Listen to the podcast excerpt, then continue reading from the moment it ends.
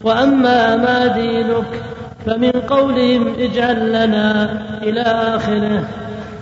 عجيبة هذه المسألة. يقول الشيخ رحمه الله المسألة العشرون ها؟ نعم العشرون يقول في يقول أنه متقرر عندهم أمر معروف. إن العبادة مبناها على أمر توقيفية لا بالرأي والاستحسان لا. لابد أن يصدروا في تعبدهم لله لابد أن يصدروا عن الأمر عن أمر الرسول. اجعل لنا. جاءوا يستأذنون. يطلبون أن يؤذن لهم. ما راحوا يتعبدون لله باتخاذ السدرة من عند أنفسهم. بل جاءوا يستأذنوا متقرر عندهم أن العبادات مبناها على الأمر. إذا ففي الحديث دلالة على مسائل القبر. ومسائل القبر معروفة من ربك ما دينك ما نبيك هذه المسائل التي يسأل عنها الإنسان في قبر. نسأل الله أن يثبتنا وإياكم بالقول الثابت. اللهم ثبتنا بالقول الثابت في الحياة الدنيا. يقول كأن قائلا يقول ومن أين؟ من أين؟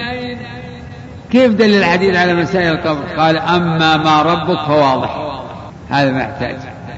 لأن الرسول عليه الصلاة والسلام قال الله أكبر. فهذا فيه ذكر الرب سبحانه وتعالى. وفي كذلك في قول موسى عليه السلام إنكم قوم تجهلون إن هؤلاء متبرون بهم وباطل ما كانوا يعملون. قال أغير الله أبغيكم إلها وهو فضلكم على العالمين وأما من نبيك فمن إخباره بأنباء الغيب. اللي تقدم آنفا إنه علم من أعلام النبوة. وأما ما دينك فمن قولهم اجعل لنا ذات أنوار. كذا عندكم؟ ها؟ يعني اجعل لنا ذات أنوار. يعني طلبوا شيئا يتدينون به وعبادة يتعبدون بها. كما قال في أول المسألة أن العبادات مبناها على الأمر. يعني في هذه المسألة ضمنها ثلاث مسائل. يعني فالحديث يعني دل على مسائل القبر. من ربك وما دينك ومن نبيك. بعد. الحادية والعشرون أن سنة أهل الكتاب مذمومة كسنة المشركين. أن سنة أهل الكتاب وطريقتهم ومنهجهم مذمومة مذمومة في كتاب الله. لتتبعون سنن من كان قبلكم هذا خبر بما بالواقع. لا رضا ولا إقرار. فسنة أهل الكتاب مذمومة وهي سنة من سنن الجاهلية. فأهل الكتاب بعد التبديل والتحريف والانحراف صاروا في جاهلية. صاروا في جاهلية. فذمهم الله على مخالفاتهم ومبتدعاتهم. يا أهل الكتاب لا تغلوا في دينكم. غير الحق ولا تتبعوا أهواء قوم قد ضلوا من قبل وأضلوا كثيرا وضلوا عن سواء السبيل. غير المغضوب. هذا طريق. يعني اهدنا الصراط الذين أنعمت عليهم. غير المغضوب عليهم. ففي هذا السؤال الهداية إلى طريق المنعم عليهم و وسؤال العافية من طريق المغضوب عليهم والضالين. نعم. الثانية والعشرون أن المنتقل من الباطل الذي اعتاده قلبه لا يؤمن أن يكون في قلبه بقية من تلك العادة لقولهم ونحن حدثاء عهد بكفر. واضح هذه المسألة. يقول المنتقل من الباطل اللي كان على كفر وانتقل ودخل في الإسلام. أو أيضا حتى في أرباب المعاصي الذي كان مدمنا لشرب الخمر أو لشيء من المخدرات أو مبتلى بالزنا. إذا تاب فإنه يحتاج إلى مدة ليستقر الإيمان في قلبه أو وتتمكن التوبة. لا يؤمن أن يكون في قلبه بقية من ذلك الباطل. إيه؟ يتذكر. يميل قلبه إلى ما ألف وتعود المبتلى بالدخان الآن. إذا تاب من الدخان إذا شاب اللي يشربون الدخان آه صار عنده ثاني حال ربما يقوى عنده هذا الميول فيروح يعود ويشرب. وإن الله وإن كان الله ثبته وتماسك وتصبر. لكن المهم إن كلام الشيخ يعني واضح وبين.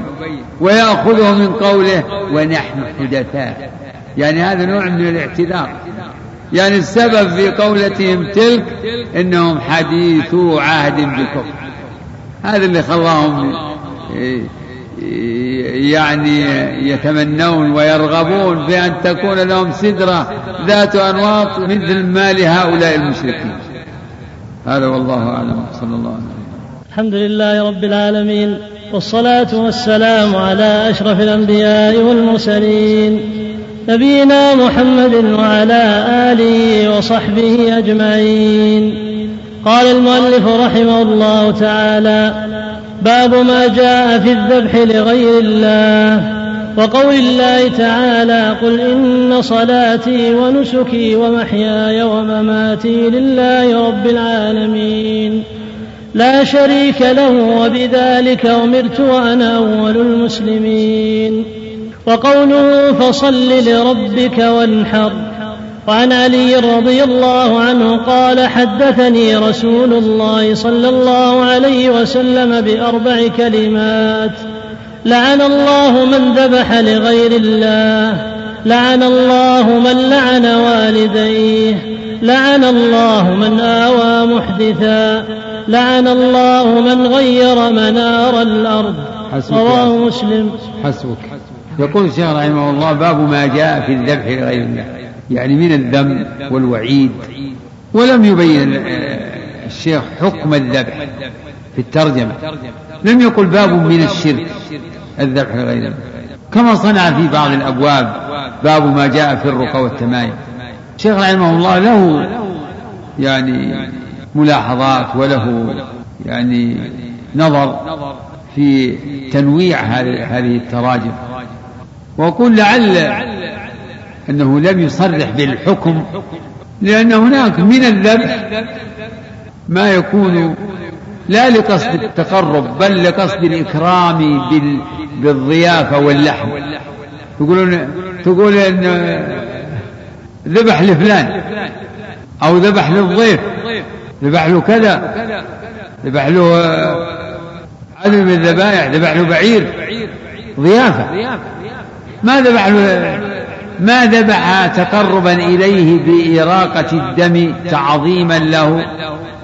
فلما كان الذبح في هذا التنويع أجمل الشيخ ويتبين الحكم بعد ذلك. الذبح يكون عبادة ويكون يكون عبادة وغير عبادة. فالذبح على وجه التقرب والتعظيم بإراقة الدم هذا عبادة. وهو الذي أمر الله به وأمر بإخلاصه له. قل إن صلاتي ونسكي. النسك هو الذبح والنحر. أو بهذا من رجل ففدية من صيام أو صدقة أو نسك. يعني أو ذبح. قل إن صلاتي ونسكي. فقرن الصلاة النسك بالصلاة. مما يدل على أن النسك عبادة لله. كذلك قوله تعالى فصل لربك وانحر. فيه هذا المعنى. قارن النحر بالصلاة. فدلت الآيتان على أن الصلاة والنسك والنعر من مما يتعبد به لله ويتقرب به إلى الله. كما قرن سبحانه وتعالى بين الصلاة والزكاة في آيات كثيرات وقد قيل في سورة الكوثر إن الصلاة والنعر هي صلاة العيد ونحر الهدايا والضحايا. فإذا تبين أن النسك عبادة لله فالذبح لغيره شرك. فالذبح لغير الله تقربا وتعظيما كالصلاة لغير الله شرك أكبر. وعن علي رضي الله عنه قال حدثني رسول الله صلى الله عليه وسلم بأربع كلمات. لعن الله. اللعن هو الطرد والإبعاد عن رحمة الله. والله أخبر أنه يلعن ما شاء. إن الله لعن الكافرين. وإن وقال لإبليس وإن وإن عليك لعنتي إلى يوم الدين. لعن الله.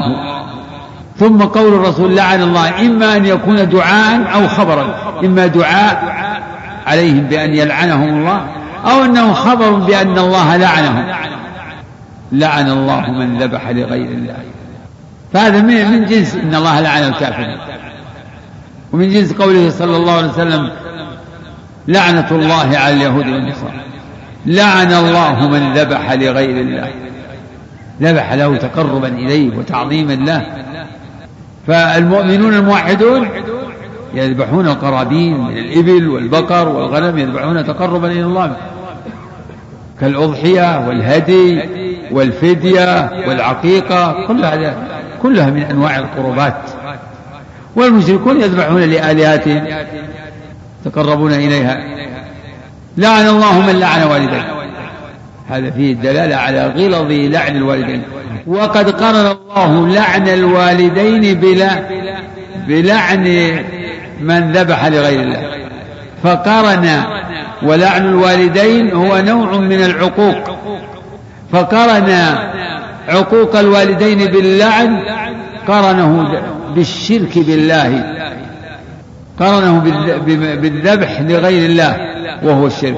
كما قال عليه الصلاة والسلام ألا أنبئكم بأكبر الكبائر؟ قلنا بلى يا رسول الله. قال الإشراك بالله وعقوق الوالدين. ثالثا لعن الله من آوى محدثا. من آوى يعني أجار محدثا. أحدث حدثا يجب عليه به أخذ أخذ حق أو إقامة حد. فمن يجيره فهو ملعون لأنه يحول بينه وبين إقامة الحد عليه أو أخذ الحق منه. كما قال صلى الله عليه وسلم من حالت شفاعته دون حد من حدود الله فعليه لعنة الله.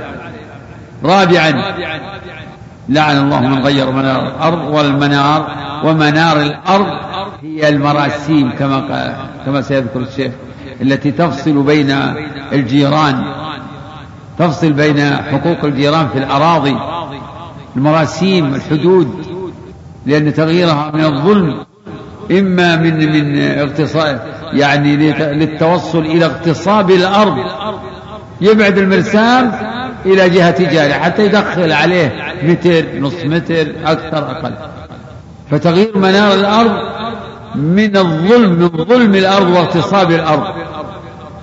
وقد صح عن النبي عليه الصلاة والسلام أنه قال من اغتصب شبرا من الأرض أو من أخذ شبرا من الأرض ظلما طوقه الله إياه من سبع أراضين أو كما قال عليه الصلاة والسلام والله أعلم. رب العالمين والصلاة والسلام على أشرف الأنبياء والمرسلين نبينا محمد وعلى آله وصحبه أجمعين.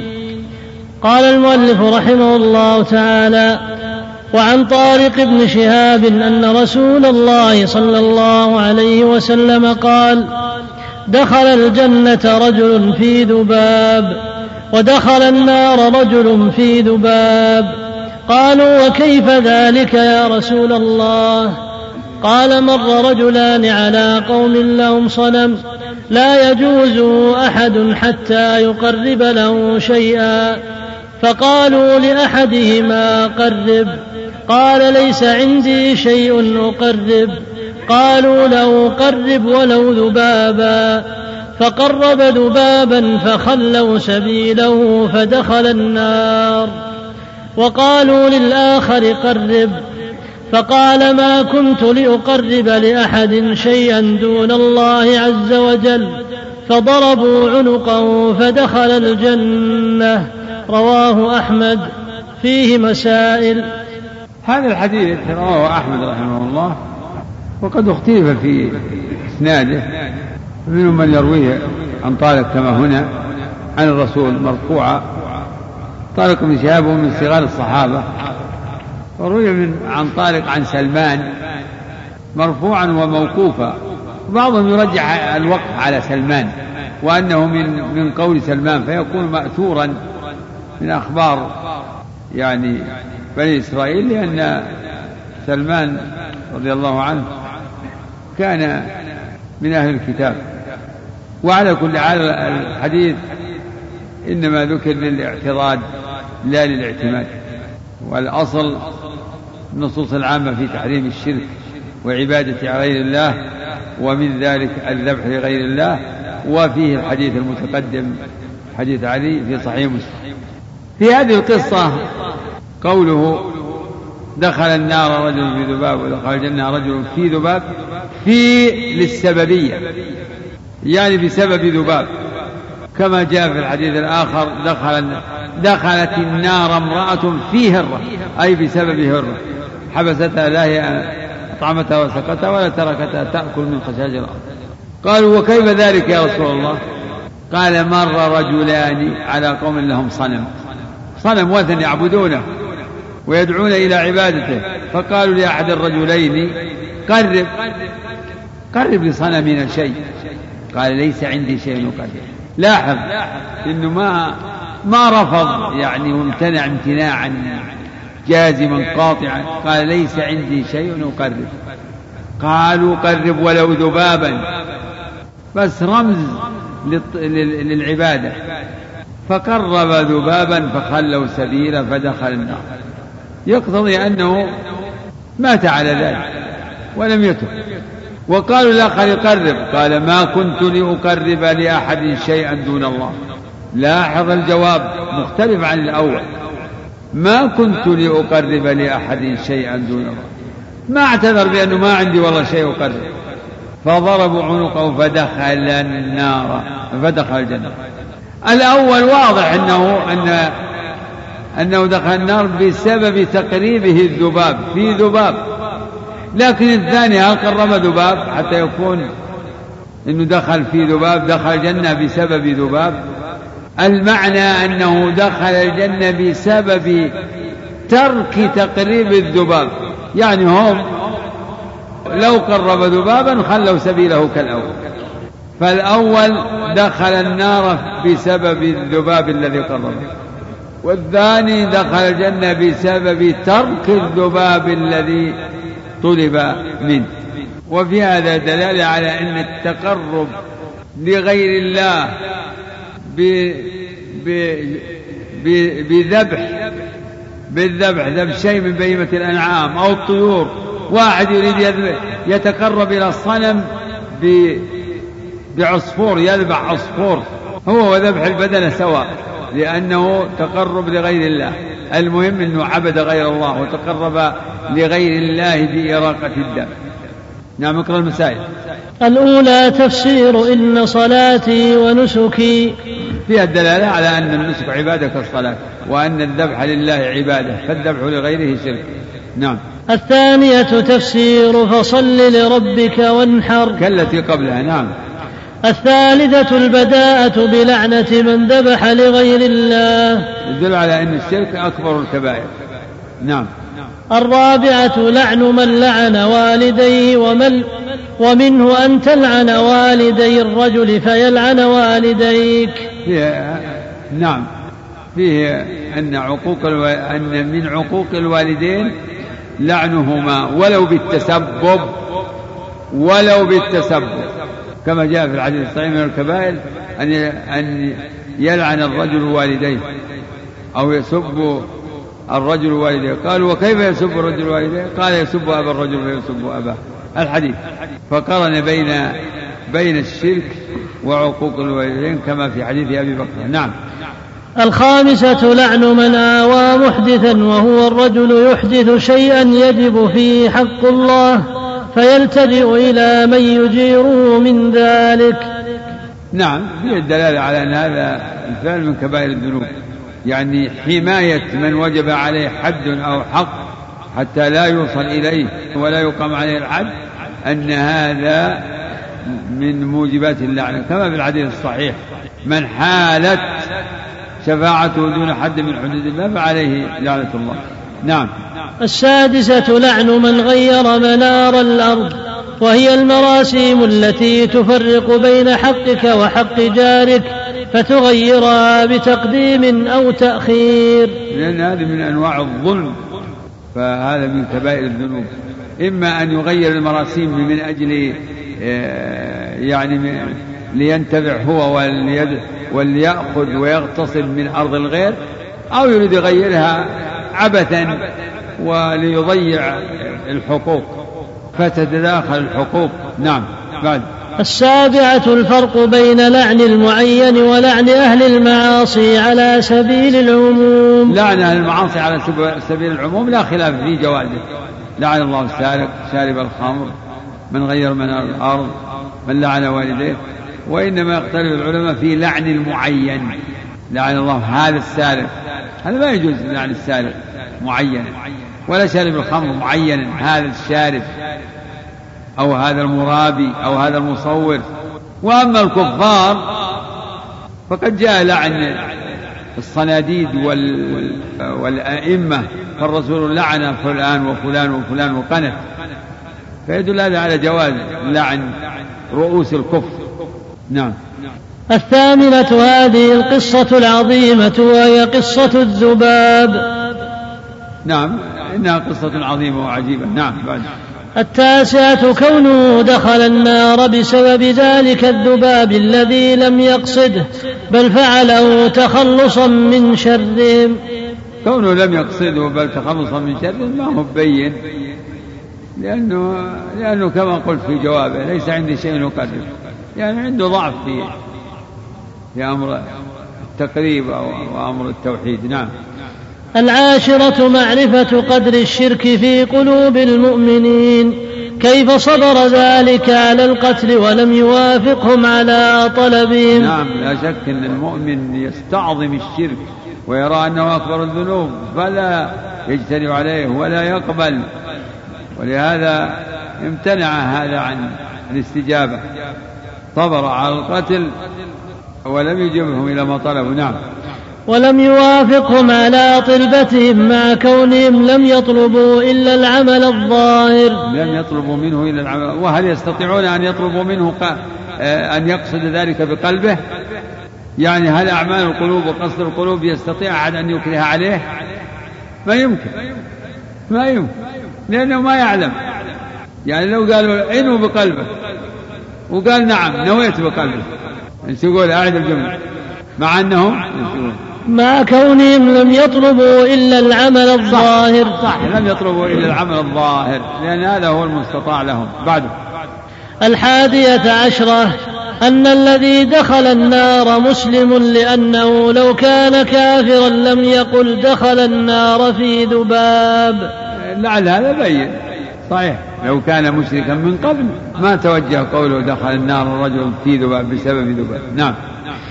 الثانية عشرة في شاهد للحديث الصحيح الجنة أقرب إلى أحدكم من شراك نعله والنار مثل ذلك. نعم فهذا يعني هذا دخل النار بهذا بهذا العمل اليسير أعوذ بالله دخل النار. وهذا دخل الجنة بسبب امتناعه عن هذا الصنيع نعم. الثالثة عشرة معرفة أن عمل القلوب هو المقصود الأعظم حتى عند عبدة الأوثان. هذه المسألة الأخيرة تشكل مع المسألة المتقدمة المسألة الحادية عشرة نعم. أو الثانية عشرة أن العاشرة أنهم إنما أنهم لم يطلبوا منه إلا العمل الظاهر. لم يطلبوا منه إلا العمل الظاهر. فالمسألة الأخيرة يعني ليست يعني وجهها غير بين لأنه لا سبيل لهم إلى معرفة قصد القلب. نعم هم يريدون يريدون أن أن يوافقهم أن يوافقهم يعني على ظاهرا وباطنا لكن الباطل لا سبيل لهم عليه. انتهى الباب. نعم بارك الله الله عليك يا شيخ. نعم. عندنا إشكال يعني عندي إشكال في فهم الحديث مع الآية التي إلا من كفر وقلبه مطمئن بالإيمان حيث أن هذا شرع قبلنا يا شيخ. وهذه إلا من كفر وقلبه مطمئن. هل الكفر هل يعتبر هذا في الفعل ولا الكفر وهو مطمئن إيه بالإيمان؟ في الفعل والقول. إلا من أكره وقلبه مطمئن بالإيمان مطلقا. نعم. بالقول والفعل. نعم. شلون؟ على العموم في في مسألة الكفر لو قالوا قل محمد كذاب بإكراه وقال لا يكفر لأنه وقلبه مطمئن بالإيمان. ولو قالوا أسجد لهذا الصنم ولا قد طيرنا رأسك وقام سجد لكن ينوي السجود لله. لأنه لأنه ما لا يكون قلبه مطمئن بالإيمان إلا أن أن يكون قصد قصده لله لا يقصد السجود للصنم نعم. الحمد لله رب العالمين والصلاة والسلام على أشرف الأنبياء والمرسلين نبينا محمد وعلى آله وصحبه أجمعين. قال المؤلف رحمه الله تعالى باب لا يذبح لله بمكان يذبح فيه لغير الله. وقول الله تعالى لا تقم فيه أبدا. لمسجد أسس على التقوى من أول يوم أحق أن تقوم فيه. فيه رجال يحبون أن يتطهروا والله يحب المطهرين. وعن ثابت بن الضحاك رضي الله عنه قال نذر رجل أن ينحر إبلا ببوانة. فسأله النبي صلى الله عليه وسلم فقال هل كان فيها وثن من أوثان الجاهلية يعبد؟ قالوا لا. قال فهل كان فيها عيد من أعيادهم؟ قالوا لا.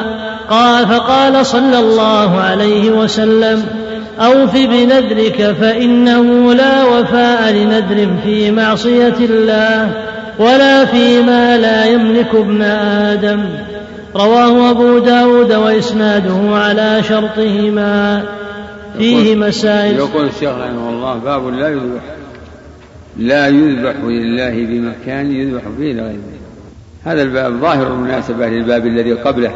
باب ما جاء في الذبح لغير الله. فلما بين حكم الذبح لغير الله في الباب السابق أتبعه ببيان حكم الذبح في المكان الذي يذبح فيه لغيره. قول لا يذبح يحتمل أن تكون لا ناهية. باب لا يذبح لله. في مكان يذبح فيه لغيره. ويحتمل أن تكون نافية. فيكون الفعل مرفوعا. باب لا يذبح لله.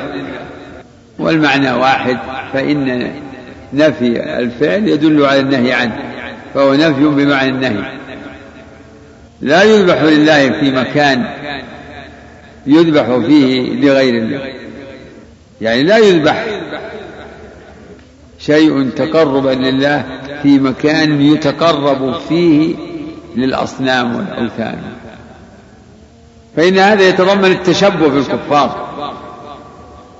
بل ويتضمن يتضمن الإغراء بالشرك. قال الشارع قال الشيخ رحمه الله وقول الله تعالى لا تقم فيه أبدا لمسجد أسس على التقوى من أول يوم أحق أن تقوم فيه.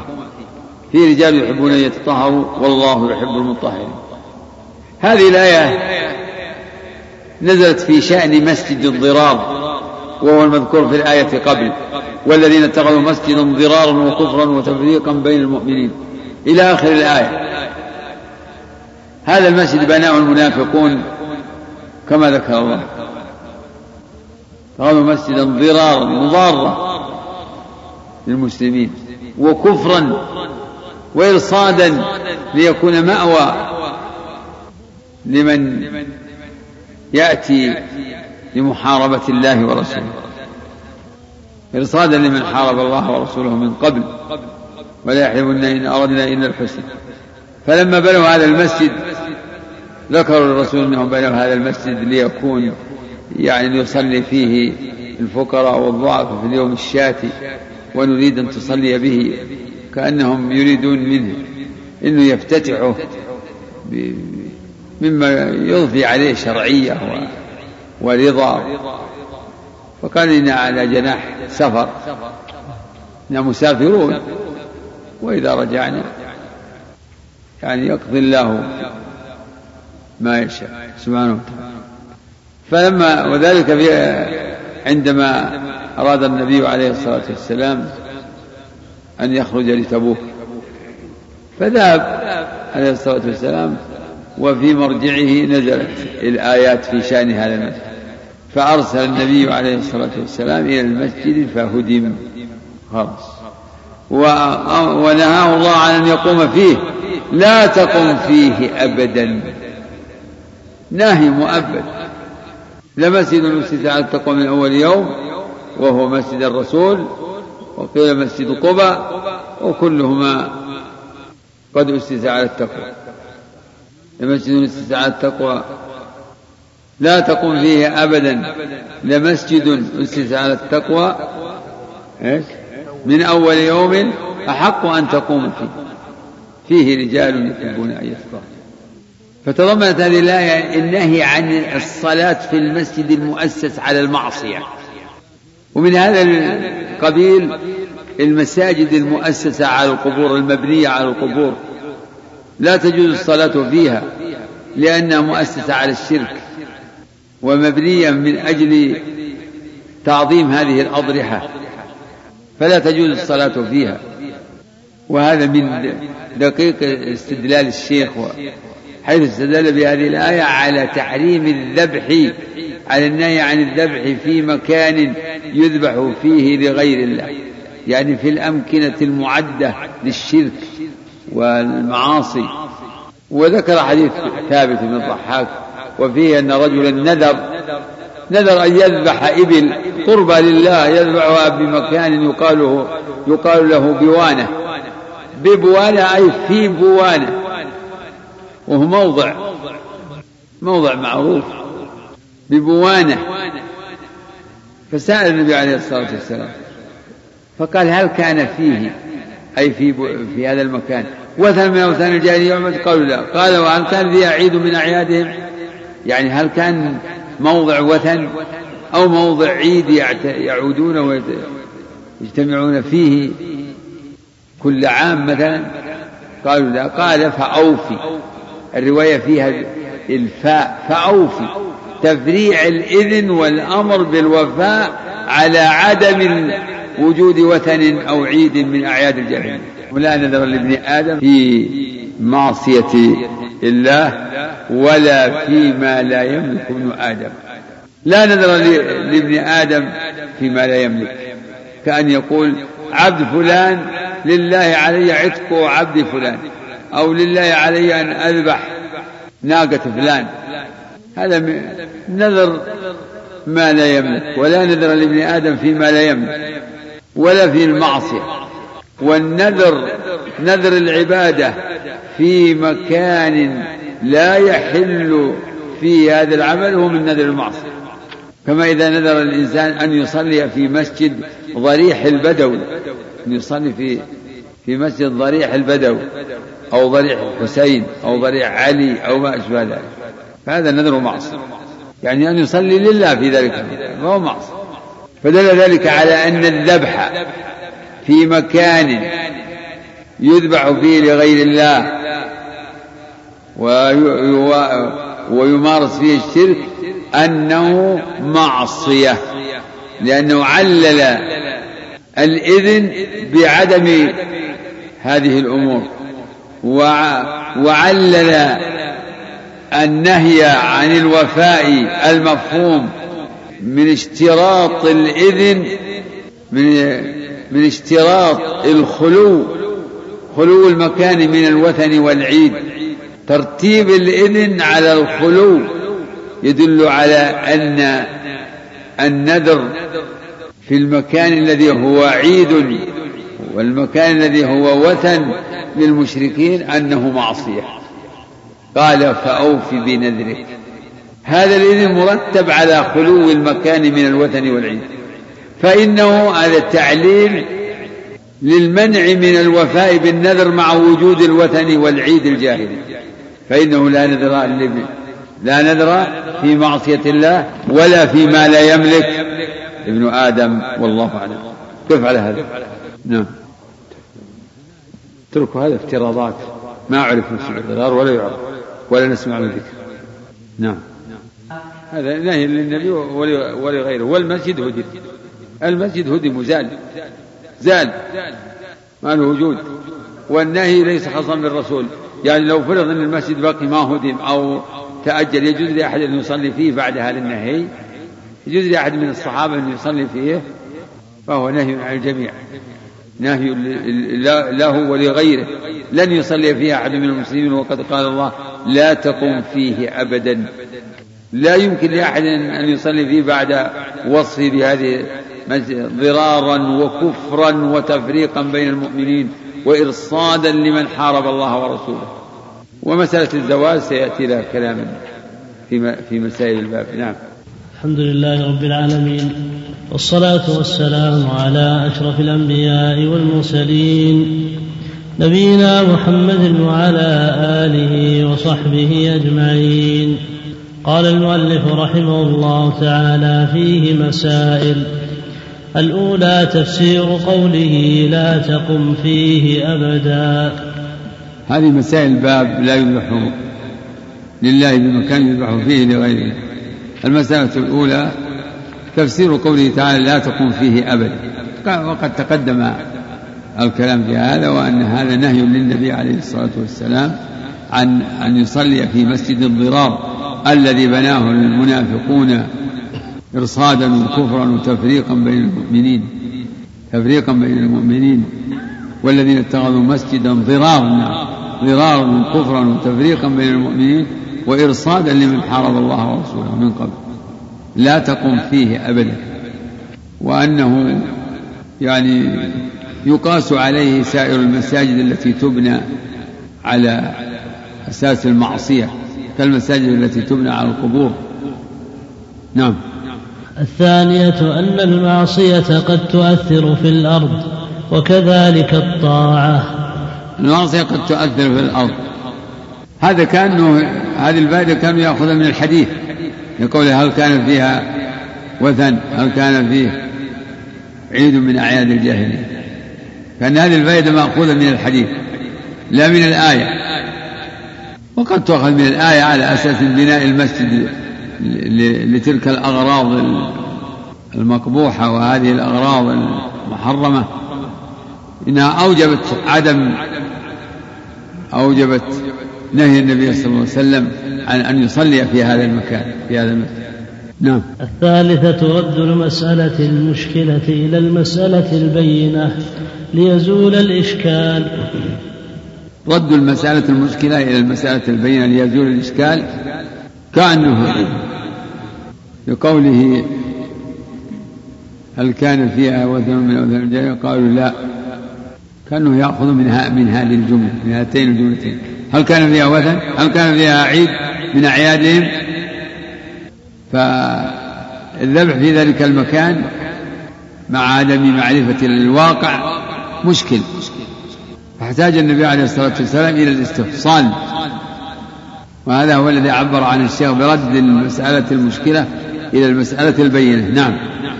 الرابعة استفصال المفتي إذا احتاج إلى ذلك. هذا من آداب الفتوى أن يستفصل المفتي من المستفتي. يستفصل عن مراده لأن الكلام قد يكون محتملا يحتمل أكثر من معنى. فيحتاج المفتي إلى أن يستفصل من السائل. ولهذا قال عليه الصلاة والسلام لما قال إنه نذر أن يذبح إبلا ببوانه هذا مجمل. فاستفصل النبي. قال هل كان فيها وثن؟ أم كان فيها عيد من أعياد الجاهلية؟ قالوا لا. قال فأوفوا نعم. الخامسة أن تخصيص البقعة بالنذر لا بأس به إذا خلا من الموانع. لا مانع من تخصيص البقعة بالنذر. لو تقول علي أن أذبح في الرياض عشر من الإبل وأتصدق بها؟ نقول جائز. لكن هل يلزم؟ هذا محل. هل يلزم إن إنك لا تذبح إلا هنا؟ الذي يظهر أنه لا يلزم. يمكن أن توفي بنذرك في في سائر الأمكنة التي لا مانع لا مانع فيها. نعم. السادسة المنع منه إذا كان فيه وثن من أوثان الجاهلية. ولو بعد زواله. يقول الحديث فيه دلالة على المنع من من الذبح في ذلك المكان. إذا كان فيه وثن من أوثان الجاهلية ولو كان بعد زواله ولو كان بعد الزوال بعد الزوال وهذا موضع توقفوا فيه وهو مشكل. يعني يقول الشيخ ولو بعد الزوال إذا كان الوثن موجود وإن لم يعبد. هذا لا كلام. لكن إذا أزيل فالشيخ يرى حسب هذه المسائل أنه وإن أزيل. فإذا كان هذا الموضع كان موضع وثن فإن هذا الموضع لا تجوز الصلاة فيه ولا الذبح فيه نعم. ولكن يعني من الأمور المشهورة أن أن موضع اللات بثقيف بالطائف موضع اللات وهو الذي تعبده ثقيف وأنه رجل كان يلت السويق للحاج وقيل الصخرة اسم للصخرة التي كان يلت عليها السويق. من المعروف أنه اتخذ موضع اللات اتخذ مسجدا فإذا كان كذلك فهذا الحديث محمول على ما إذا كان الوثن موجودا. نعم.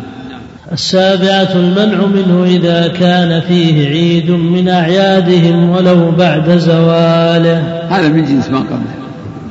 القول فيه كالقول فيما قبله. إذا كان مظاهر الاحتفال وترتيب وآليات وأدوات الاحتفال موجودة فلا يجوز. لكن إذا مسح وأصبحت الأرض جردة عادت كما خلقت. لكن الاسم نقول الأظهر أنه لا بأس. إذا زال الوثن وزال طقوس العيد وأدوات العيد جاز اتخاذه مسجدا وجاز الذبح فيه لله. نعم. الثامنة أنه لا يجوز الوفاء بما نذر في تلك البقعة لأنه نذر معصية. لا يجوز الوفاء بما نذر في تلك البقعة يعني التي كان فيها وثن أو قد كان فيها عيد. فلا يجوز الوفاء بالنذر بما نذر في تلك البقعة. وقد علم أنه لا يزال لا يزال فيها آثار الوثن وآثار العيد. نعم. التاسعة الحذر من مشابهة المشركين في أعيادهم ولو لم يقصد. الحذر من مشابهة المشركين في أعيادهم ولو لم يقصد. قد يقول ما قصدت. ما أردت التشبه بهم ولا خطر ببالي يقول لا اترك. اجعل ذبحك في وقت آخر. حتى لا يقول مفتر إن هذا يذبح بمناسبة عيد كذا أو عيد كذا. نعم. العاشرة لا نذر في معصية. نعم لا نذر. لا, ت... لا يجوز الوفاء بنذر المعصية. لا يجوز الوفاء بنذر المعصية. للحديث ومن نذر أن يعصي الله فلا يعصي في الباب الآتي. نعم بعد. الحادية عشرة لا نذر لابن آدم فيما لا يملك. لا نذر لابن آدم. ابن آدم ما لا يصح منه النذر فيما لا يملك كمن قال إن عبد فلان إنه وقف أو إنه حر وهو لا يملك فلا نذر لابن آدم فيما لا يملك نعم. انتهى. نعم. قبل الخروج إلى صلاة الاستسقاء ما قبل الخروج صدقة. صدقة. يندب الناس للصدقة قبل الاستسقاء لا بس إيش؟ النذر إيش؟ جائز إلا يلزم بمكة.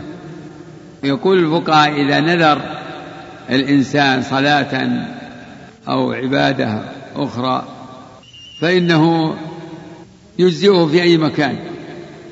فلو نذر صلاة في مسجد في المسجد الفلاني أجزأه أن يصلي في أي مسجد. أما المساجد الثلاثة فهي متفاضلة. فمن نذر أن يصلي في المسجد الأقصى أجزأه أن يصلي في مسجد الرسول أو في مسجد في المسجد الحرام. ومن نذر أن يصلي في المسجد النبوي فإنه يجزئه أن يصلي في المسجد الحرام لأن ذلك أفضل. نعم. حسبك. الحمد لله رب العالمين. والصلاة والسلام على أشرف الأنبياء والمرسلين. نبينا محمد وعلى آله وصحبه أجمعين. اللهم صل وسلم وبارك. نعم. قال المؤلف رحمه الله تعالى باب من الشرك النذر لغير الله. وقول الله تعالى يوفون بالنذر ويخافون يوما كان شره مستطيرا. وقوله وما أنفقتم من نفقة أو نذرتم من نذر فإن الله يعلمه. وفي الصحيح عن عائشة رضي الله عنها أن رسول الله صلى الله عليه وسلم قال من نذر أن يطيع الله فليطعه ومن نذر أن يعصي الله فلا يعصه. فيه مسائل. حسن. يقول الشيخ رحمه الله باب من الشرك. يعني هذا باب بيان أن من الشرك النذر لغير الله والنذر هو أن يلزم الإنسان نفسه ويوجب على نفسه ما لم يوجب الله عليه. يقول علي كذا علي كذا يوجب على نفسه يلتزم. علي لله أن أصوم شهرا علي لله أن أتصدق بكذا وكذا علي علي. وقد مدح الله الموفين بالنذر وقال يوفون بالنذر ويخافون يوما كان شره مستطيرا. قال تعالى وما أنفقتم من نفقة أو نذرتم من نذر. فإن الله يعلمه. فيه الترغيب في, في الإنفاق ترغيب في النذر. وهو والله أعلم. لعل المراد والله أعلم الوفاء بالنذر. لأن عقد النذر وابتداء النذر مما رغب عنه الرسول وقال النذر لا يأتي بخير. النذر لا يأتي بخير وإنما يستخرج به من البخيل. فلا يكون النذر سببا لجلب نفع أو دفع ضر. وفي الصحيح عن عائشة رضي الله عنها أن النبي صلى الله عليه وسلم قال من نذر أن يطيع الله فليطعه. يعني من أوجب على نفسه طاعة لله فليفعل. ومن نذر أن يعصي الله فلا يعصي. فلو قال شخص لله علي أن أصوم شهر وجب عليه أن يصوم لله علي أن أتصدق بألف ريال وجب عليه أن يتصدق لكن لو قال لله علي أن أن يشرب أو هو يقتل كان هذا النذر معصية. فلا يجوز له الوفاء به. ومن نذر أن يعصي الله فلا يعصي. وفي بعض الروايات وكفارته كفارة يمين. فينبغي له يكفر. ينبغي له أن يكفر. لأن هذا النذر لا يمكن أن يفعل. إذا النذر باعتبار مآله وباعتبار ما يتضمنه من تعظيم المنذور له يكون يكون عبادة بهذين الاعتبارين. أما عقد النذر وابتداؤه ليس بعبادة. لكن ما يتضمنه النذر من التعظيم من تعظيم المنذور له وما يستتبعه النذر من الوفاء بالطاعة هذا هو المقتضي لاعتبار النذر عبادة. إذا فالنذر لله عبادة لله بهذا الاعتبار. والنذر لغيره الشرك فالذي ينذر لقبر الولي الفلاني هذا يتقرب إليه بالذبح أو بالصدقة يتقرب إليه. فعقد النذر لا, لا ليس بعبادة لأنه عليه الصلاة والسلام نهى عن النذر. وقال النذر لا يأتي بخير. أما ما يتضمنه أو يؤول إليه من الطاعة فهذا هو العبادة. فمن قال لله علي أن أذبح هديا بمكة هذا نذر طاعة. وقد ألزم نفسه به فيجب الوفاء به. ومن قال لله علي أن يقتل فلانا أو يسرق مال فلان أو يشرب كذا الخمر فإنه لا يجوز له الوفاء لأن هذا نذر معصية. نعم هات المسائل. فيه مسائل. الأولى وجوب الوفاء بالنذر. وجوب الوفاء بالنذر للأمر ومن نذر أن يطيع الله فيطع نعم. الثانية إذا ثبت كونه عبادة إذا ثبت كونه عبادة لله فصرفه إلى غيره شرك. أعد أعد المسألة الثانية المسألة الأولى. الأولى وجوب الوفاء بالنذر. نعم مستفاد من الأمر. نعم. الثانية إذا ثبت كونه عبادة لله فصرفه إلى غيره شرك. هذا وجه أن أن من الشرك النذر لغير الله. أن صرفه لله عبادة. فصرفه إذا لغيره شرك. نعم. الثالثة أن نذر المعصية لا يجوز الوفاء به. نعم هذا من صريح الحديث. نعم. انتهى. انتهى نعم يا أخي.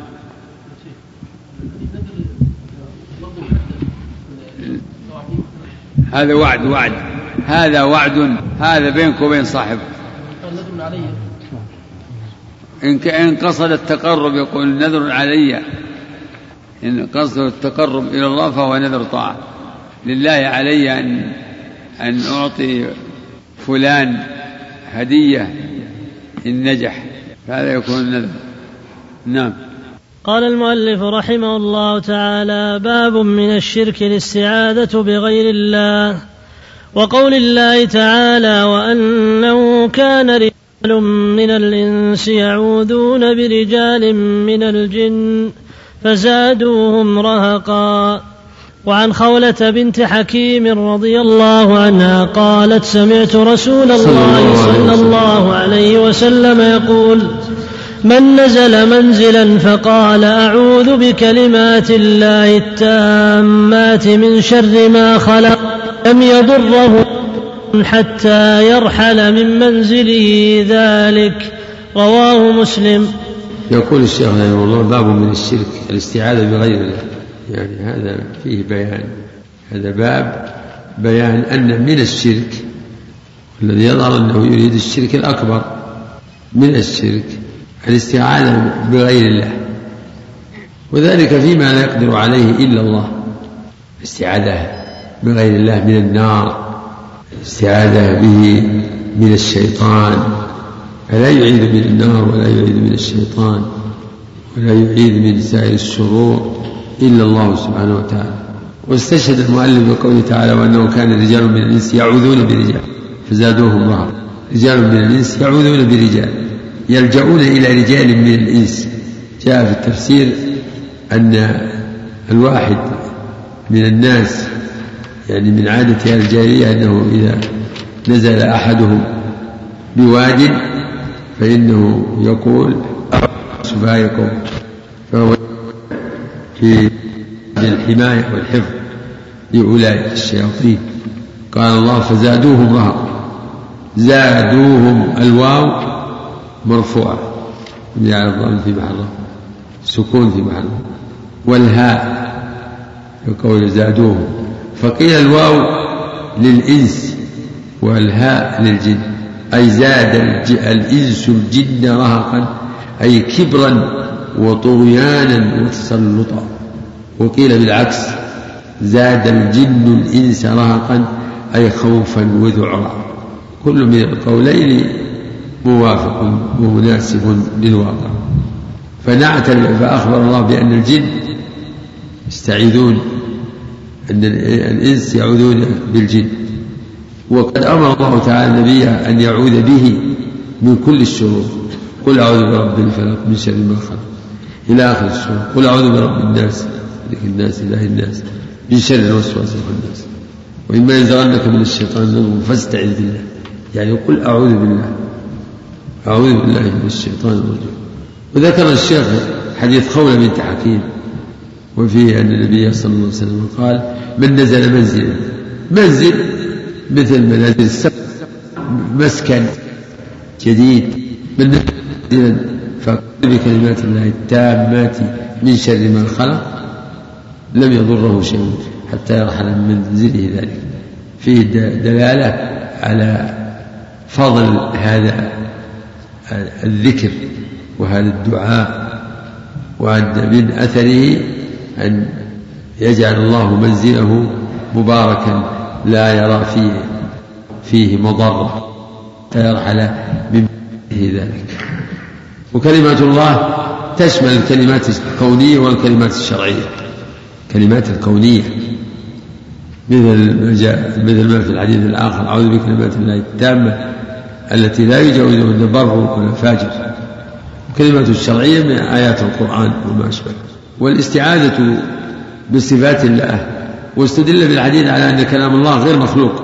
لأن الاستعاذة بالمخلوق شرك.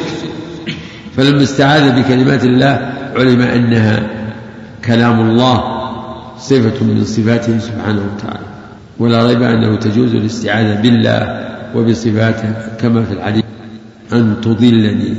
بهذا يعلم أن الاستعاذة بالله وبكلماته وبصفاته من التوحيد. الاستعاذة بغيره هو من الشرك. والله نعم. حسبك. الحمد لله رب العالمين. والصلاة والسلام على أشرف الأنبياء والمرسلين نبينا محمد وعلى آله وصحبه أجمعين. قال المؤلف رحمه الله تعالى فيه مسائل. الأولى تفسير آية الجن. تفسير آية الجن وهي قوله تعالى وأن وأنه كان رجال من الإنس يعوذون برجال من الجن فزادوهم رهقا تقدم الكلام على هذه الآية. وأن هذا إخبار من الله عما كان يفعله أهل الجاهلية وكان الجاهلية إذا نزل أحدهم منزلا يقول أعوذ بسيد هذا الوادي يعني من الجن من سفهاء قوم. فيتسلط عليهم الجن من أجل أن يزعجوهم ومن أجل أن يزداد أن أن يلجأوا إليهم. قولوا فزادوهم راقة تقدم زادوهم رهقا أي زاد الجن الإنس رهقا أي خوفا وذعرا. أو عكسه زاد الإنس الجن رهقا أي كبرا وطغيانا وتمردا. نعم. الثانية كونه من الشرك. كونه من الشرك يعني الاستعاذة بالله من الشرك. هذا مستفاد. مستفاد من أن الله أمر بالاستعاذة به. قل أعوذ برب الفلق فاستعذ بالله. فإذا كانت فإذا كانت الاستعاذة مما أمر الاستعاذة بالله مما أمر الله به وتعبد عباده بذلك فالاستعاذة بغيره شرك. نعم. الثالثة الاستدلال على ذلك بالحديث لأن العلماء يستدلون به على أن كلمات الله غير مخلوقة. قالوا لأن الاستعاذة بالمخلوق شرك. فيه الاستدلال.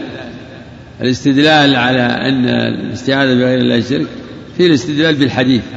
نزل منزلا فقال أعوذ بكلمات الله التامة من شر ما خلق لم يضره شيء حتى يرحل من منزله ذلك.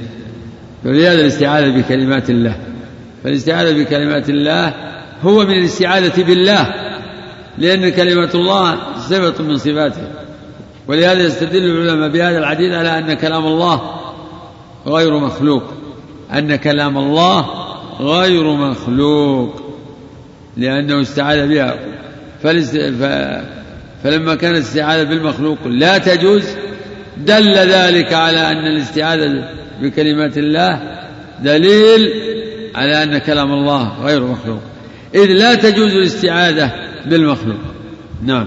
الرابعة فضيلة هذا الدعاء مع اختصاره. فضيلته لم يضره شيء هذا لم يضره شيء حتى يرحل من منزله ذلك وهو أمر يسير. ما عليه إلا أن يقول أعوذ بكلمات الله التامة من شر ما خلق. يعني من شر كل ذي شر. نظير قوله تعالى قل أعوذ برب الفلق من شر ما خلق. نعم. الخامسة أن كون الشيء يحصل به منفعة دنيوية من كف شر أو جلب نفع لا يدل على أنه ليس من الشرك. يقول من فوائد هذا الباب أن كون الشيء تحصل به منفعة لا يدل على أنه مباح أو أنه ليس بحرام أو أنه ليس بشرك. فليس لي قال أن يقول والله جربنا واستفدنا للاستدلال به على الإباحة. كون الشيء نافعا لا يدل على إباحته. قد يكون حراما وفيه منفعة. يسألونك عن الخمر والميسر قل فيهما إثم كبير ومنافع للناس. وإثمهما أكبر من نفعهما. وهذه الفائدة مأخوذة من من مما جاء في تفسير الآية من أن بعض أهل الجاهلية كانوا يستعيذون بسيد الوادي من من الجن. وأنه قد يحصل لهم يعني سلامة من شر سفهاء الجن فكونه يحصل له يمكن أنهم إذا استعاذ بهم تركوه وإذا لم يستعذ بهم يعني آذوه من أجل أن يلجئوه إلى الاستعاذة بساداتهم. بارك الله فيك. حسبك. الحمد لله رب العالمين والصلاة والسلام على أشرف الأنبياء والمرسلين. نبينا محمد وعلى آله وصحبه أجمعين. باب من الشرك أن يستغيث بغير الله أو يدعو غيره.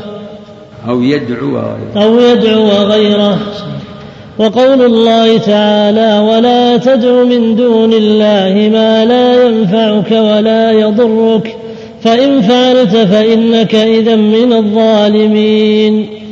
وإن يمسسك الله بضر فلا كاشف له إلا هو وإن يردك بخير فلا راد لفضله يصيب به من يشاء من عباده وهو الغفور الرحيم.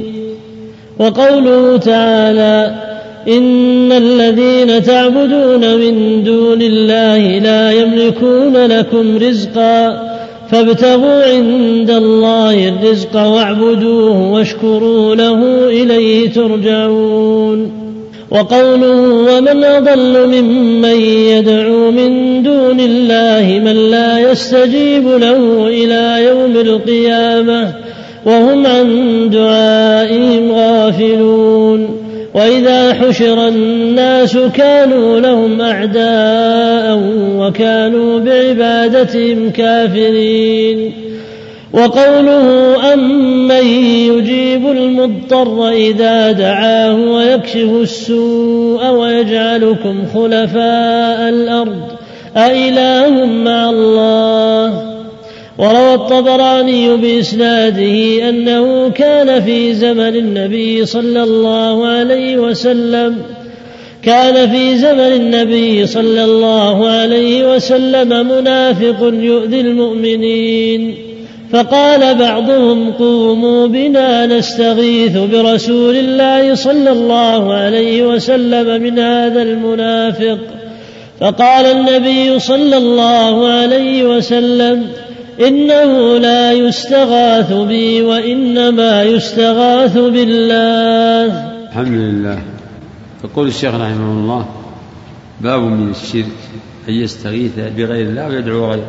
يعني هذا باب بيان أن من الشرك الأكبر أن يستغيث الرجل بغير الله من من الأموات والغائبين.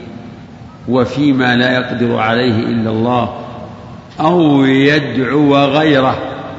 الاستغاثة طلب الغوث لجلب لجلب نفع أو دفع ضر. طلب الغوث بجلب نفع أو دفع ضر. كالاستغاثة بطلب النصر وطلب كشف الشدة والكرب. والدعاء أعم منه. فعطف الدعاء على الاستغاثة من عطف العام على الخاص. والدعاء نوعان دعاء عبادة ودعاء مسألة. فدعاء العبادة هي كل ما يتقرب به من قول أو فعل فهو عبادة. ويدخل في في في مفهوم الدعاء. لأن العابد هو طالب. ودعاء المسألة هو الطلب بصيغ السؤال اللهم اغفر لي اللهم ارحمني اللهم ارزقني اللهم انصرني على عدوي اللهم يعني هب لي ذرية ارزقني ذرية. كما دعا أيوب لكشف ضره ودعا الذنون لكشف كربه ودعا زكريا ليهب الله له ولدا. هب لي من لدنك ذرية طيبة إنك سميع. فالعبادة محض حقه سبحانه وتعالى ويجب إفراده سبحانه وتعالى بالدعاء طلب قضاء الحوائج. لكن نعم يجوز الاستغاثة بالمخلوق فيما يقدر عليه كما استغاث الإسرائيلي, الإسرائيلي بموسى فاستغاثه الذي من شيعته على الذي من عدوه. وكذلك طلب الحوائج ممن يقدر على قضائها مثل ما يكون بين الناس من التعاون. يقول الشيخ وقول الله تعالى ولا تدعو من دون الله ما لا ينفعك ولا يضرك. لا تدعو ما من لا ينفع ولا يضر ولا يملك شيئا.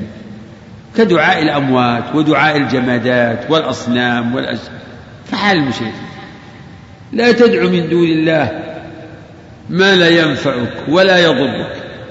فإن فعلت فإنك إذا من الظالمين يعني المشركين لأن الشرك هو أظلم الظلم.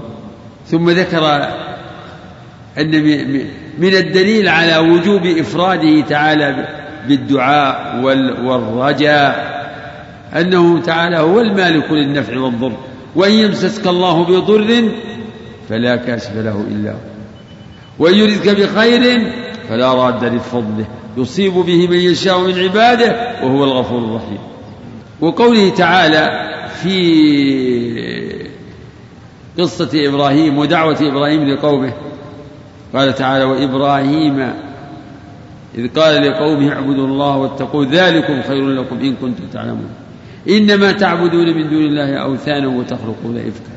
إن الذين تعبدون من دون الله لا يملكون لكم رزقا. فابتغوا عند الله الرزق. إن الذين تعبدون من دون الله لا يملكون هذا هو الشيء إنما تعبدون من دون الله أوثانا وتخلقون إفكا. نعم. إن الذين تعبدون من دون الله لا يملكون لكم رزقا. فابتغوا عند الله الرزق واعبدوه. هذه هي التي أوردها الشيخ. إن الذين تعبدون من دون الله إن الذين تعبدون من دون الله لا يملكون لكم رزقا. يعني فلم تدعونهم؟ إن الذين تعبدون من دون الله لا يملكون لكم رزقا. فابتغوا عند الله الرزق لأنه هو الرزاق. ويعبدون في الآية الأخرى ويعبدون من دون الله ما لا يملك لهم رزقا من السماوات والأرض شيئا ولا يستطيعون. فلا تضربوا لله. فنهى عن عبادتهم وذكر الدليل على بطلان عبادتهم أنهم لا يملكون لعابديهم رزقا وأن الله هو الرزاق اذا فهو المستحق. فابتغوا عند الله الرزق اطلبوا الرزق من الله. نعم الآية الثالثة. ومن أضل ممن يدعو من وقال تعالى ومن أضل ممن يدعو من دون الله من لا يستجيب له إلى يوم القيامة. من أضل؟ أي لا أحد أضل. لا أحد أضل.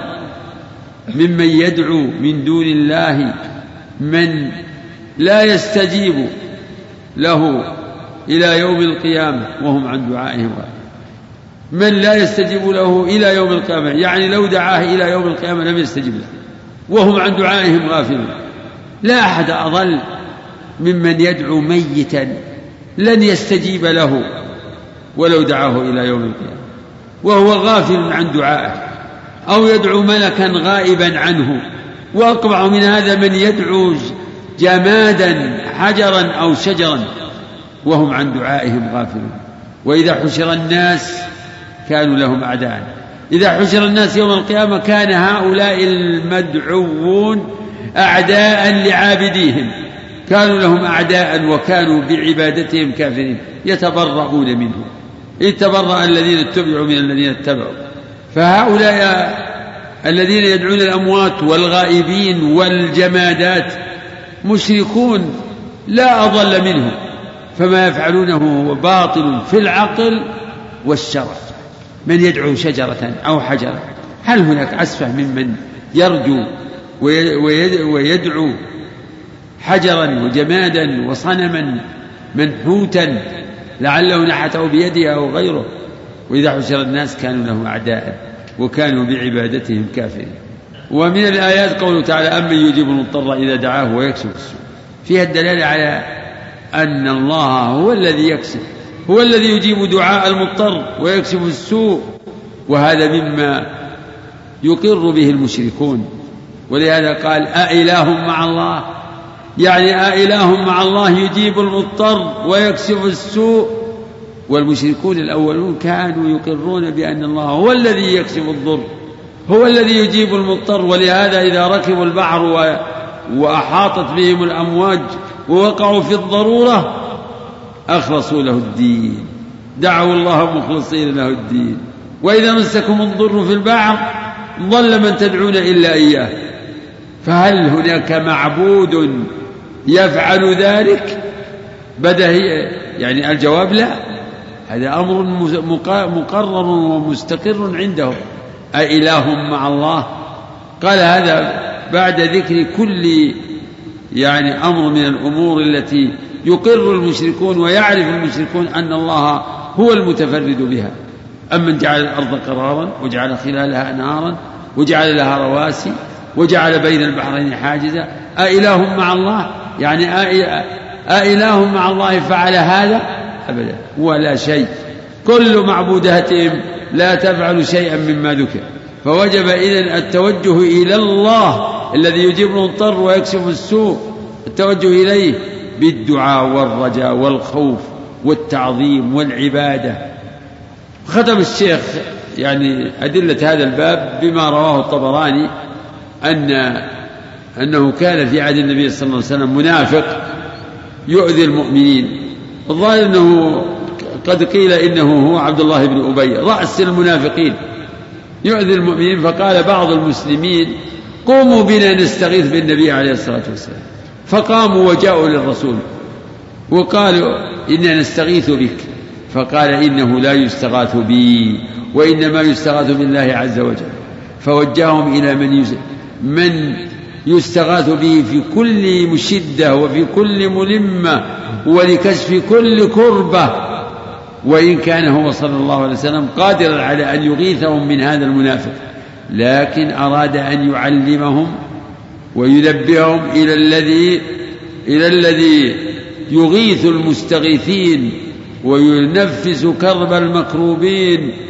و وكل شيء فإنه قادر عليه فالملك كله بيده والخير بيده وهو على كل شيء قدير. إنه لا يستغاث بي وإنما يستغاث بالله عز وجل. أما الاستغاثة بالمخلوق فيما يقدر عليه فإن ذلك جائز كما تقدمت الإشارة إلى هذا. فدعاء الأموات والغائبين والجمادات والاستغاثة بهم كل ذلك من الشرك الأكبر. وهذا ما يفعله القبوريون عند قبور الصالحين أو من يظن فيهم الصلاح. والله أعلم. الحمد لله رب العالمين والصلاة والسلام على أشرف الأنبياء والمرسلين. نبينا محمد وعلى آله وصحبه أجمعين. قال المؤلف رحمه الله تعالى في باب من الشرك أن يستغيث بغير الله أو يدعو غيره فيه مسائل. الأولى أن عطف الدعاء على الاستغاثة من عطف العام على الخاص. هذا واضح أن الدعاء أعم لأنه يسمع يشمل الاستنصار والاسترزاق يشمل دعاء الشدة والدعاء في الرخاء والاستغاثة تختص بطلب الغوث في حال الشدة والكربة. نعم. الثانية تفسير قوله ولا تدع من دون الله ما لا ينفعك ولا يضرك. دليل على تحريم دعاء غير الله مما لا يملك نفعا ولا ضرا كدعاء الأموات والغائبين والأصنام. ولا تدع من دون الله ما لا ينفعك ولا يضرك. ما تعبدون؟ قالوا نعبد أصناما فنظل لها عاكفين. قال هل يسمعونكم إذ تدعون أو ينفعونكم أو يضرون؟ هل يسمعونكم إذ تدعون أو ينفعونكم أو يضرون؟ فدعاء من لا ينفع ولا يضر هو سفاهة وحماقة. لا تدع من دون الله ما لا ينفعك ولا يضر فإن فعلت فإنك إذا من الظالمين يعني من المشركين. بل ادعوا الله الذي بيده الملك وهو سبحانه وتعالى النافع الضار. لا يأتي بالحسنات إلا هو ولا يدفع السيئات إلا هو. ولا يكون شيء إلا بمشيئته. نعم. الثالثة أن هذا هو الشرك الأكبر. دعاء غير الله ممن لا يملك لنفسه ولا لغيره نفعا ولا ضرا. فإنك إذا من الظالمين يعني من المشركين. الظلم في الآية هو الشرك. نعم. الرابعة أن أصلح الناس لو يفعله إرضاء لغيره صار من الظالمين. أن أصلح الناس لو فعله أي فعل الشرك أو دعاء ما لا ينفع ولا يضر إرضاء لغيره كان من الظالمين. لأن الله خاطب بذلك الرسول. فلو أن الرسول فعل ذلك لكان من الظالمين. كما قال الله تعالى في الملائكة ومن يقل منهم إني إله من دونه فذلك نجزيه جهنم كذلك نجزي الظالمين. وقال في خطاب الرسول عليه الصلاة والسلام في موضع آخر لئن أشركت ليحبطن عملك ولتكونن من الخاسرين. نعم. الخامسة تفسير الآية التي بعدها. تفسير الآية وإن يمسسك الله بضر فلا كاشف له إلا هو وإن يردك بخير فلا راد لفضله وهي تدل على أن أن الأمر كله لله وأن العطاء والمنع كله إلى الله فهو فلا مانع لما أعطى ولا معطي لما منع. فالخير والشر كله بتقديره وتدبيره ومشيئته. وإن يمسسك الله بضر فلا كاشف له إلا هو. وإن يمسسك الله بضر فلا كاشف له إلا هو. لا شفاء إلا شفاؤه سبحانه وتعالى. وإن يردك بخير فلا راد لفضله. على حد قوله تعالى ما يفتح الله للناس من رحمة فلا ممسك له وما يمسك فلا مرسل له من بعده. وهو العزيز الحكيم. نعم. السادسة كون ذلك لا ينفع في الدنيا مع كونه كفرا. لا ينفع في الدنيا. هذا لعله مستفاد من قوله ولا تدع من دون الله ما لا ينفعك ولا يضرك. لا ينفع في الدنيا. نفى النفع مع كونه كفرا. يعني كفر وعواقب الكفر معروفة ولا نفع في الدنيا. فلا ينفع في الدنيا مع كونه كفرا. معلوم ما يترتب على الكفر. نعم. السابعة تفسير الآية الثالثة. لعله يريد فابتغوا عند الله الرزق تفسيرها فيها الأمر بطلب الرزق من الله لأن الرزق عنده. فلا ينبغي أن يطلب الرزق إلا منه تعالى فهو إنه الرزاق وهو خير الرازقين. أمن هذا الذي يرزقكم إن أمسك رزقه بل لجوا في عتو ونفور. في الآيات وكأي من دابة لا تحمل رزقها الله يرزقها وإياكم. وما من دابة إلا على الله رزقها نعم.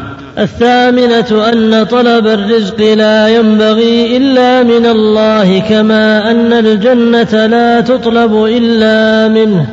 أن طلب الرزق لا ينبغي إلا أن إلا من الله لأن الرزق كله منه سبحانه وتعالى. فهو الرزاق وهو خير الرازقين. وكل رزق فهو فهو فالله هو رازقه للعباد. فالرزق لا ينبغي أن يطلب إلا من الله كما أن الجنة لا تطلب إلا من الله. نعم. التاسعة تفسير الآية الرابعة. تفسير الآية الرابعة ويقول ومن أضل ممن يدعو من دون الله. وتقدم أن معناها لا أحد أضل.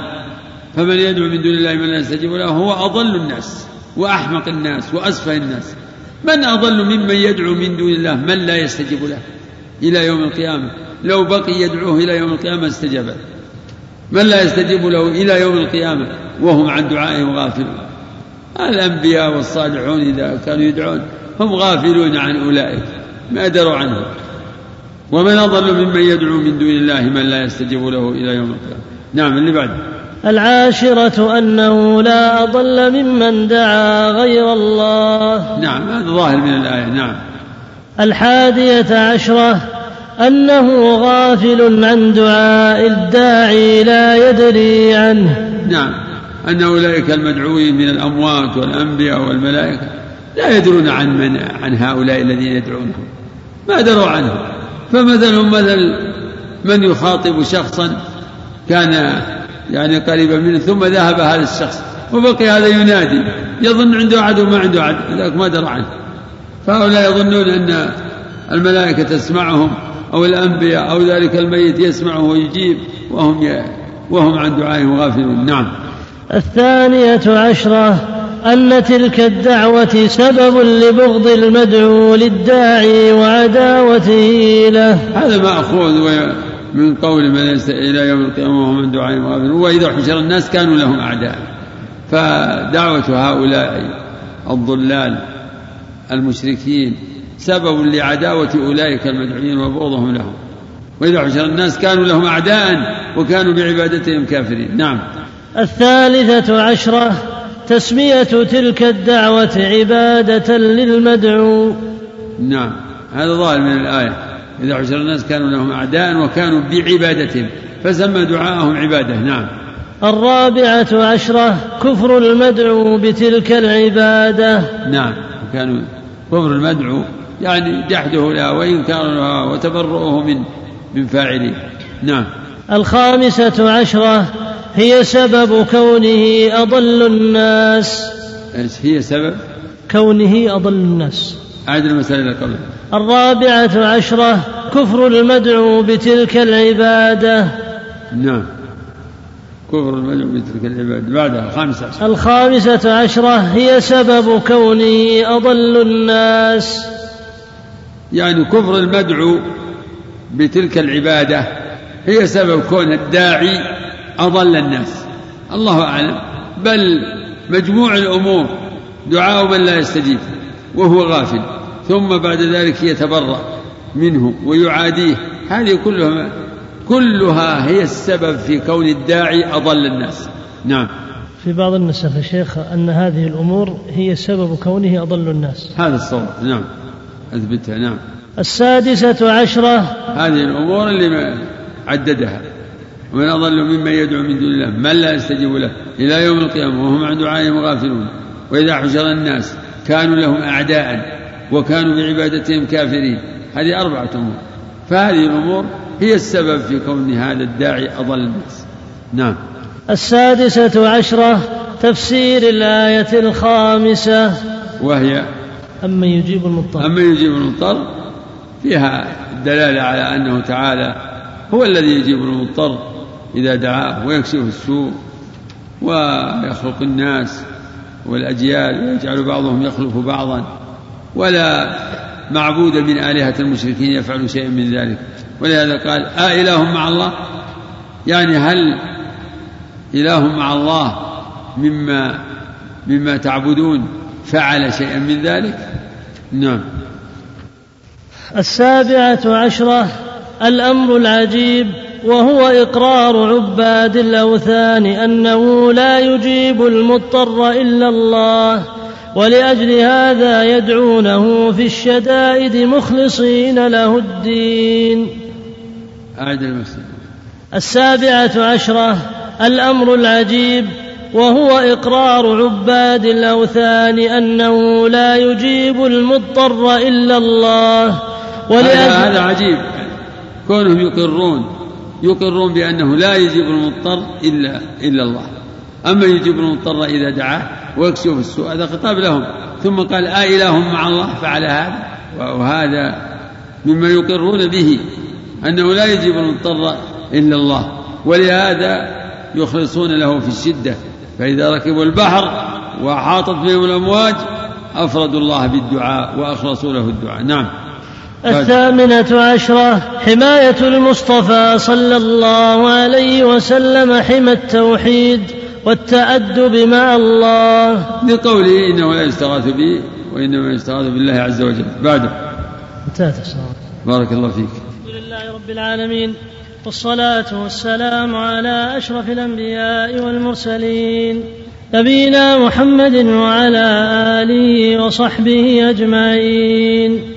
قال المؤلف رحمه الله تعالى باب قول الله تعالى أيشركون ما لا يخلق شيئا وهم يخلقون ولا يستطيعون لهم نصرا ولا أنفسهم ينصرون وقوله والذين تدعون من دونه ما يملكون من قطمير إن تدعوهم لا يسمعوا دعاءكم ولو سمعوا ما استجابوا لكم ويوم القيامة يكفرون بشرككم ولا ينبئك مثل خبير. وفي الصحيح عن أنس رضي الله عنه قال شج النبي صلى الله عليه وسلم يوم أحد وكسرت رباعيته فقال كيف يفلح قوم شجوا نبيهم؟ فنزلت ليس لك من الأمر شيء. وفي عن ابن عمر رضي الله عنهما أنه سمع رسول الله صلى الله عليه وسلم يقول إذا رفع رأسه من الركوع في الركعة الأخيرة من الفجر اللهم العن فلانا وفلانا. بعدما يقول سمع الله لمن حمده ربنا ولك الحمد. فأنزل الله ليس لك من الأمر شيء. وفي رواية يدعو على صفوان بن أمية وسهيل بن عمرو والحارث بن هشام فنزلت ليس لك من الأمر شيء. إلى هنا. حديث أبي هريرة بعده. نعم السلام الله. يقول الشيخ رحمه الله باب قول الله تعالى أيشركون ما لا يخلق شيئا وهم يخلقون؟ جعل الآية ترجمة. للباب.